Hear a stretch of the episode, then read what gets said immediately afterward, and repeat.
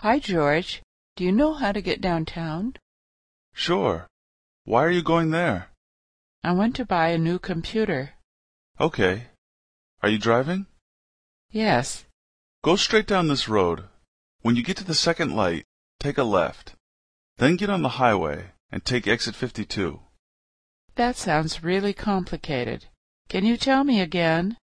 Which road do I take first? You go down this road. Then at the second light, turn left. That road is Main Street. Okay, I think I've got it now. Why are you buying a new computer anyway? Didn't you just get one a few months ago? Yes, but it doesn't work anymore. Where did you buy it? At Walmart.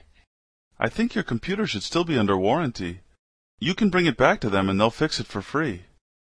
I think you're right. I didn't think about that. I should go talk to them about it. Where's the closest Walmart? It's about two blocks from here. I have to go there to get some stuff now anyway. Do you want to follow me? Sure.